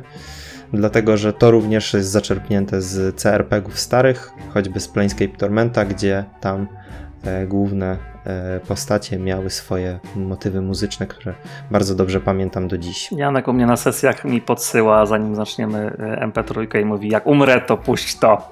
Tak, dokładnie tak. Okej. To chyba nie musi być tylko muzyka, to generalnie, jeżeli chcemy wywołać jakieś wrażenie, to dajemy tak. Coś, co, wiesz, wysyłasz mistrzowi gry, nie wiem, paczkę ciastek i mówi, smakują ci? To tak smakuje moja postać.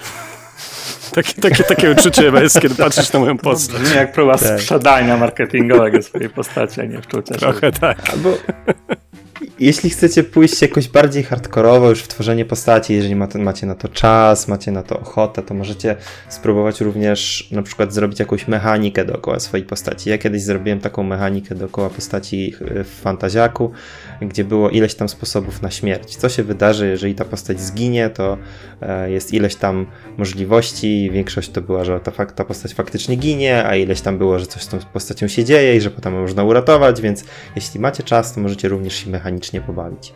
No dobra, to ja jeszcze mam parę pomysłów, którymi się nie podzielę. Trochę chciałbym wrócić do tej gry ciałem, o której, Janek, już wspomniałaś, bo ciało się bardzo mocno wiąże z emocjami, a że gracz ciało ma własne, a postać gracza żadnego, to jak będziemy używać własnego do wyrażenia emocji postaci, to jest spora szansa, że te emocje też w jakiś sposób poczujemy. Także warto się zastanowić, jak wyrazić dane emocje również za pomocą ciała. To nie muszą być jakieś super wielkie i wyszukane aktorskie kreacje, po prostu jak jesteśmy zezłoszczeni, no to zaciśnijmy mocno tą rękę albo zaciśnijmy usta, zmarszczmy czoło, mamy te nawyki wypracowane nieprzypadkowo, robimy je na co dzień i one automatycznie triggerują pewne emocje. Jest szansa, że na sesji będzie tak samo. Także polecam się zastanowić nad takimi drobnymi rzeczami i spróbować je po prostu wdrożyć na sesji. Nawet jeżeli nikt z graczy ich nie zauważy, to nie ma znaczenia, bo to chodzi o to, żeby nasze ciało zareagowało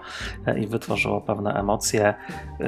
Większość takich klasycznych emocji jesteśmy w stanie dość łatwo sobie połączyć z gestykulacją czy z mimiką. I ogólnie zachęcam do gestykulowania i mimiki twarzy na sesjach, tak żeby faktycznie pobawić się tym niewidzialnym przedmiotem, o którym Janek mówiłeś, zapalić tego niewidocznego papierosa, spojrzeć na niewidocznego rozmówcę, udać, że przewraca się kartki, książki. Ba, niewidocznego są papierosy dla aktorów. Słuchaj. Jasne, ale można jak akurat nie ma na sesji, to używać. Żaden problem udawać, że się go trzyma między palcami. Także polecam używać swojego ciała właśnie jako takiego triggera emocji własnych, niż koniecznie jako coś, co jest odgrywaniem postaci, chociaż oczywiście jak zrobimy to dobrze, to też inni się będą, miejmy nadzieję, fajnie przy tym wszystkim bawić. Także no, głównie ręce, jak sądzę, na sesji, gdzie siedzimy przy stole, głównie twarz i mimika tejże twarzy. No, postawą też można grać, może bardziej wyprostujmy plecy, może się bardziej przygarbmy, jak jesteśmy starszą osobą. Tym też się można trochę pobawić. Także polecam używać no ciała, i głosem. Bo ciało to emocji. I głosem można grać. Można, chociaż to już bardziej chyba odgrywanie. Oczywiście super fajny element odgrywania, ale u mnie przynajmniej jakoś na wczucie strasznie nie wpływa. Bardziej na rozpoznanie postaci, tak. Nie? Że kojarzę od razu, bo ja czuję, ta postać. Ja czuję, że jestem jakoś tak odseparowany i konkretnie gram teraz tą postacią, której głos odgrywam i mi to osobiście pomaga, więc możecie sobie też potestować. Też mam do tego trochę talent, bo jako mistrz, wiadomo, więcej pracujesz głosem, bo starasz się odróżniać NPC-ów i nadawać im jakąś osobowość. Gracz ma jedną postać, więc głos jeden. No większość graczy raczej używa tego swojego naturalnego, bo modulowanie głosu w konkretny sposób przez całą często długą sesję może być męczące. No jak ktoś się tym zajmuje, to pewnie nie ma z tym dużego problemu, ale no nie jest to takie proste, ale jak ktoś lubi i potrafi, to czemu nie? To ja tutaj wtrącę, jak jesteśmy przy tym odgrywaniu ciałem, że nie ma nic złego w tym, żeby nie tylko mistrz gry ma prawo do wstania przy stole podczas odgrywania. To jest... Brakuje mi wstawania przy stole i mam wrażenie, że ja sam mało wstaję przy stole, kiedy jako mistrz gry jak najbardziej często mi się to zdarza, ale jako gracz rzadko, prawie nigdy. I zastanawiam się, czy wstawałbym więcej, gdyby inni wstawali, gdyby to było takie społeczne przyzwolenie, że tak powiem. No może nie całe społeczne, ale takie przyzwolenie przy stole. Nie? Bo stół jest naturalną barierą, która zmusza do tego, żeby przy tym siedzieć, bo jak mamy stół i krzesła, to rytuał społeczny nakazuje, żeby siedzieć przy krzesłach, więc trochę wiecie, że będę chciał eksperymentować z tą przestrzenią na sesji, ale to może trochę temat na inną rozmowę. Ale tak, zgadzam się, warto wstać, warto zmieniać relacje, odległości, na przykład między postaciami, warto do kogoś podejść, stanąć nad kimś, żeby na nim górować, albo przyklęknąć, pochylić się, czy chociaż odwrócić się w czyjąś stronę. Tak, bo wspomniałem o tym, bo to chyba padło jeszcze nawet w pierwszym odcinku, zapowiedzieliśmy, że trzeba zagrać tam bez stołu przy ognisku. Jeszcze tego nie robimy, nasi drodzy słuchacze. Ale cały czas mamy to w planach, mamy nadzieję, że niebawem uda się podzielić wrażeniami. No, dobra, wracając, co tam jeszcze, Bartek, dobrego przygotowałeś? Chyba, że ja mogę. No jeszcze jedną taką małą rzecz. Mi bardzo pomaga taka drobna rzecz, bo często lubię sobie coś przekąsić w trakcie sesji, albo no zwykle na przerwie, rzadko kiedy jest to jakiś duży posiłek, ale jeżeli już tak wypadł mi dzień, że no po prostu będę musiał coś zjeść w trakcie sesji, to staram się, żeby to w jakiś sposób mi się z tą postacią kojarzyło. Prosty przykład, grałem sobie, pamiętam, akurat to były dedeki, grałem mnicha Tabaksi, czyli takiego kotoczłowieka. Ogólnie krawałem go na takie trochę azjatyckie klimaty, więc zrobiłem sobie jakieś danie z kuchni azjatyckiej i jadłem je pałeczkami. Niespecjalnie dlatego, że po prostu to danie się pałeczkami, jestem przyzwyczajony do tego, ale w jakiś sposób mi to umiejscowiło mnie to w tej postaci i zauważyłem, że to zadziałało nie tylko na mnie, ale też na innych graczy przy stole, że zwrócili na to uwagę, nie? Także to był taki mały, fajny, tak, fajny element, nie? Trochę rekwizyty, nie? Bo nawet głupia szklanka z kolą może nagle stać się przecież szklanką z whisky, którą trzymamy, prowadząc jakiś finansowy wywód na Wall Street. A kieliszek od wina z sokiem porzeczkowym, czy winem, tak, w zależności od tego, czy może sobie wampir maskarada od 100%. No dobrze, to może jeszcze szybko kilka innych rzeczy, czyli takie podejście, żeby reagować, a nie starać się rozwiązywać problemy na sesji.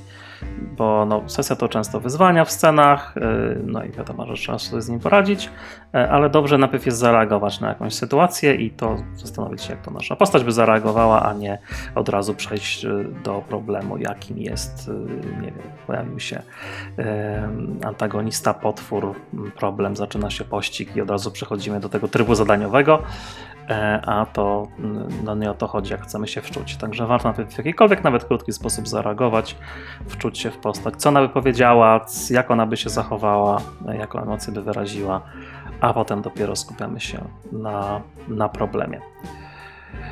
I może na koniec jeszcze trochę wiarygodności, żeby ta postać była w naszych oczach wiarygodna, czyli warto tę postać trochę przerysować, zwłaszcza na początku, żeby ją dobrze poczuć, no bo w prawdziwym życiu raczej ludzie są bardziej stonowani, ale na sesji jak trochę mocniej podkręcimy pewne elementy i charakter emocji czy zachowań, to po prostu i inni łatwiej je odbiorą i nam trochę bardziej się łatwo w głowie zakoduje.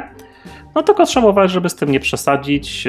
Ja tutaj używam takiej regułki, jak robisz coś, co w prawdziwym życiu przydadziłoby ci etykietkę, że jesteś szalony, no to przesadziłeś, nie? Bądź ekscentryczny może, a potem to stonuj na kolejnych sesjach czy w kolejnych scenach, jak już się z tą emocją oswoisz. Także przerysowujmy, ale nie przekraczajmy tych granic społecznego szaleństwa. No i nie próbujmy być tak przesadnie oryginalni. Idźmy raczej w naturalność. Często to, co nam pierwsze przychodzi do głowy, to może być niegłupi pomysł. Być może to pomysł nasz gracza, a nie pomysł naszej postaci. Ale może jak jesteśmy już na tym etapie wczuwania się, to wcale tak nie jest i jest to trochę postać. Jak będziemy szukać czegoś, co koniecznie będzie jakieś unikalne, oryginalne albo dziwne, to jest spora szansa, że polegniemy. Tak, często też mniej znaczy więcej, pamiętajcie. Tak jest. Dobra, słuchajcie, ja już powinniśmy kończyć ten segment, ale jedno krótkie pytanie na koniec, dosłownie na tak lub nie, po kolei. Czy żeby się wczuć w tą postać, to musicie ją lubić i czy lubienie w swojej postaci wam to ułatwia lub utrudnia wczucie się? Krótko, Janek. Nie muszę jej lubić i myślę, że mógłbym się wczuć w postać, której nie lubię. Okej. Okay. U ciebie? Ja nie muszę, aczkolwiek niespecjalnie chciałbym grać sesję postacią, której nie lubię. Trochę inaczej jak jesteś mistrzem gry, bo nie wszystkie postacie możesz albo powinieneś lubić. Ja jako gracz raczej staram się tworzyć postacie, które lubię za coś. To nie znaczy, że te postacie mają być krystalicznie czyste, ale no coś w nich musi być dla mnie atrakcyjne. Mm. Tak, ja powiem tak, ja nie muszę lubić swojej postaci, żeby się w nią wczuć i za to sobie cenię RPG właśnie, bo o ile prawdopodobnie nie grałbym kampanii postacią, której nie lubię, bo to zbyt długie byłoby męczące doświadczenie, o tyle bardzo chętnie w jednostrzałach, kolejna zaleta jednostrzałów, wezmę sobie postać, której normalnie bym nie lubił i właśnie szukałbym tego czegoś, za co można by ją polubić, nie? Szukałbym tego dobra w złej postaci, a tego zła w tej dobrej postaci, żeby no, kopać. Dobra, słuchajcie. Strzały pozwalają nam eksplorować własne dewiacje. Ty to powiedziałeś. Błędnie. Dobra, na koniec, no prawie na sam koniec, przejdźmy do Janka, wracamy do popkultury. Janek ma dla nas jakiś kanał o muzyce i grach. Victoria Wind, możesz... Co to jest? O co chodzi? Dlaczego warto albo nie warto się tym zainteresować?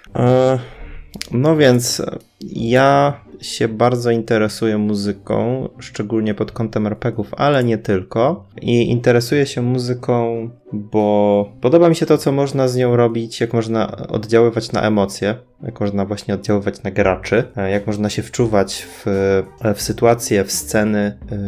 I bardzo dobrze to robią gry komputerowe, Wiedźmin, Gothic. Robią to rewelacyjnie. I nie sądziłem, że można jeszcze zrobić coś tak fajnego, jak opowiadanie o tym, jak one to robią, jak ta muzyka to robi, że kawałek Vista Point tak niesamowicie przenosi nas do Myrtany, jak Percival tak pięknie przenosi nas w ten słowiański klimat i tak dalej. I właśnie Victoria Wind, albo Wind, nie jestem pewny jak się to mówi, ale prawdopodobnie Wind, pokazuje dlaczego to tak działa, czyli że w danym momencie jest wykorzystywany flet albo skrzypce i że tutaj są długie ekspozycje, tu są takie tonacje i zwraca uwagę, pokazuje na co zwracać uwagę właśnie przy doborze takiej muzyki, na co ona zwraca uwagę i dlaczego to działa.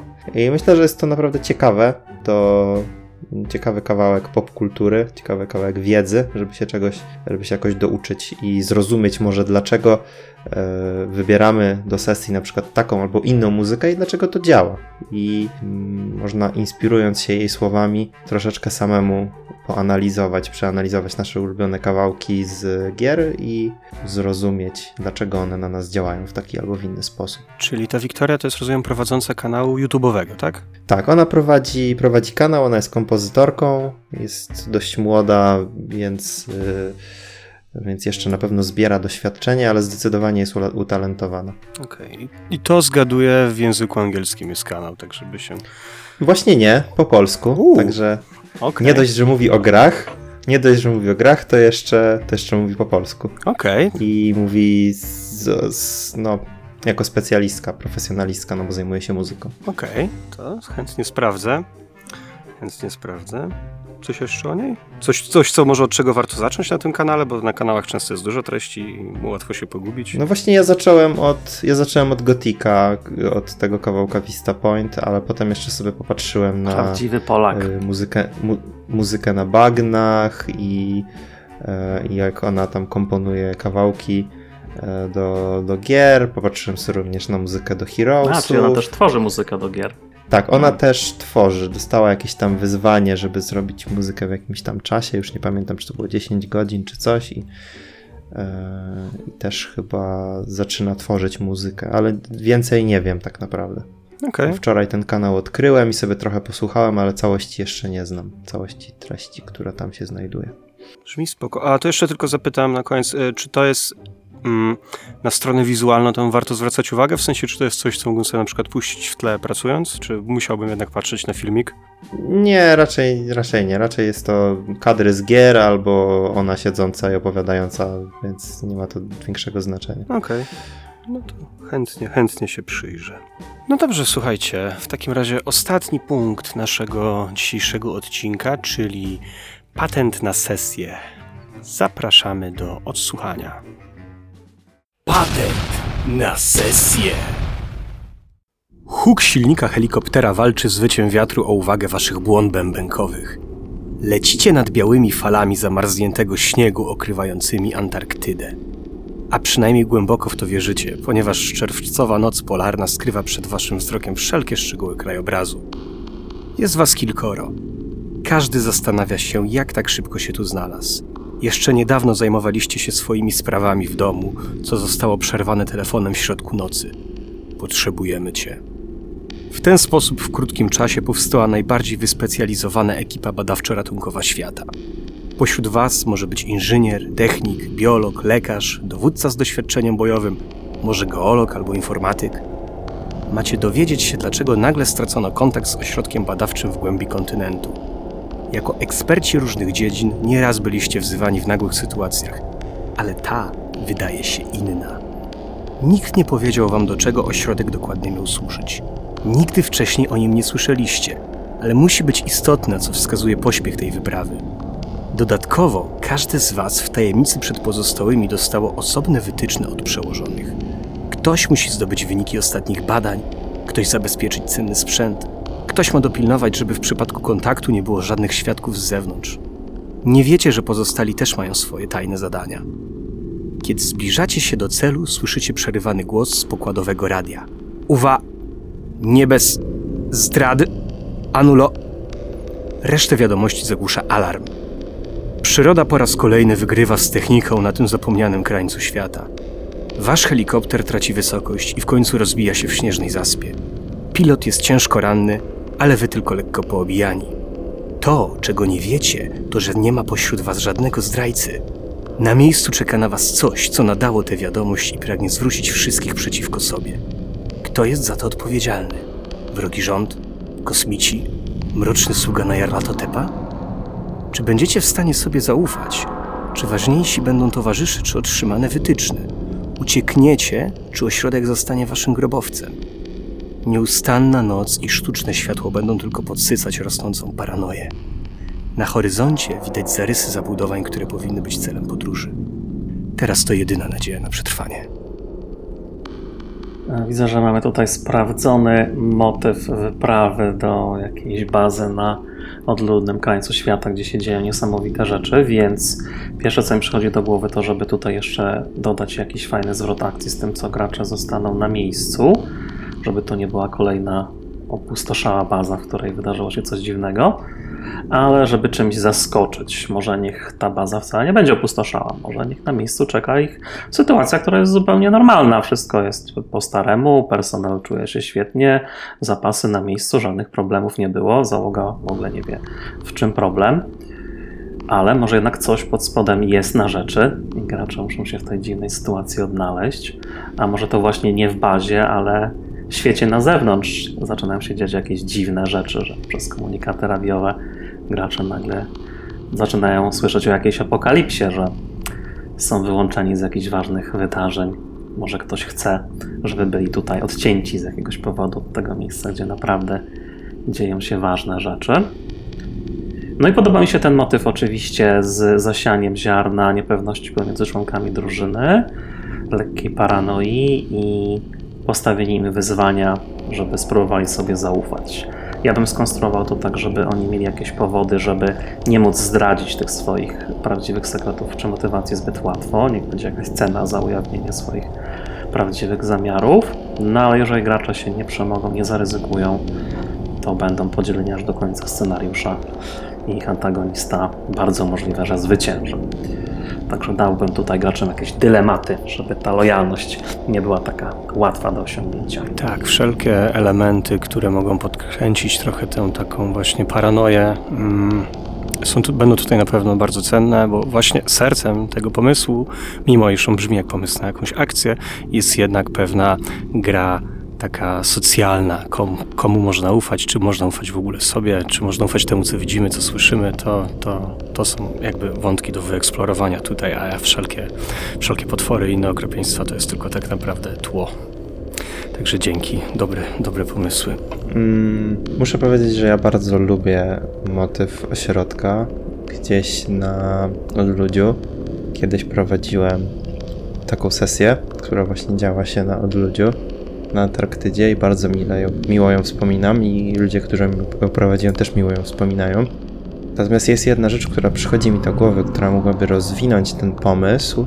Na przykład to, że wszyscy ci ludzie, którzy znaleźli się na tej stacji, mogą na przykład mieć tę samą fałszywą tożsamość. Mogli dostać na przykład od jakiejś organizacji, która ich tam wysłała, takie same paszporty, albo ktoś może znaleźć czyjś paszport, który jest taki sam jak jego, a ktoś inny może znaleźć jakąś kartę medyczną, która jest taka sama jak jego i to mogłoby podkręcić całkiem mocno ten element na przykład do takiego poziomu, że każdy musi się wykazać i pokazać, że on jest najlepszy z jakiegoś powodu. Brzmi to bardzo ciekawie, wszelkie elementy, które tutaj będą pogłębiały tą rosnącą niepewność pomiędzy graczami, no i właśnie tą paranoję są na pewno mile widziane i warto wrzucać je do tej przygody. Dobry pomysł. Wyobrażam sobie do tego muzykę z The Thing. Tak, nie będę ukrywał, bo to nie musi być oczywiście na Antarktydzie, to świetnie się sprawdzi. Dżungla, pustynia, samotny statek kosmiczny pośrodku kosmosu, ale zostawiam Antarktydę, żeby jakby podkreślić źródło mojej inspiracji, bo oczywiście The Thing było inspiracją.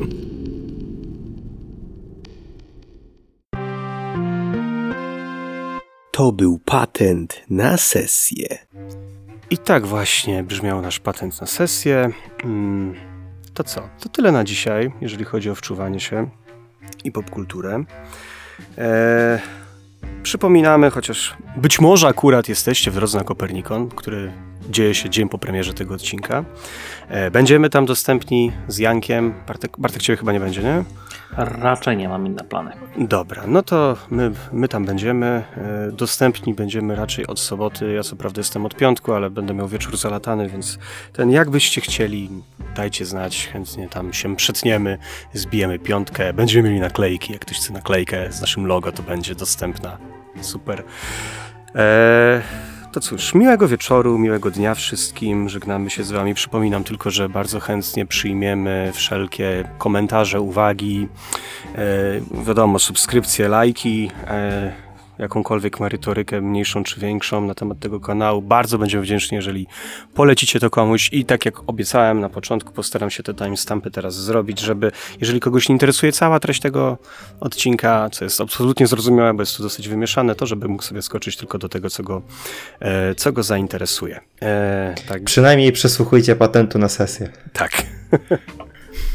Bo są naprawdę fajne. No, trochę skromności.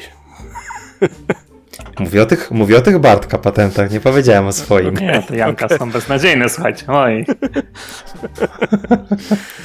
Dobra. No cóż, to byli tutaj dziś, słuchaliście 3K6 opinii, byli tutaj z wami Bartek Matusiak. Trzymajcie się, cześć. Jan Drachal. Dzięki za uwagę. I ja, Studzin, niezmiennie. Miłego wieczoru, dnia, życia, weekendu, wakacji, czegokolwiek, urlopu. Na razie.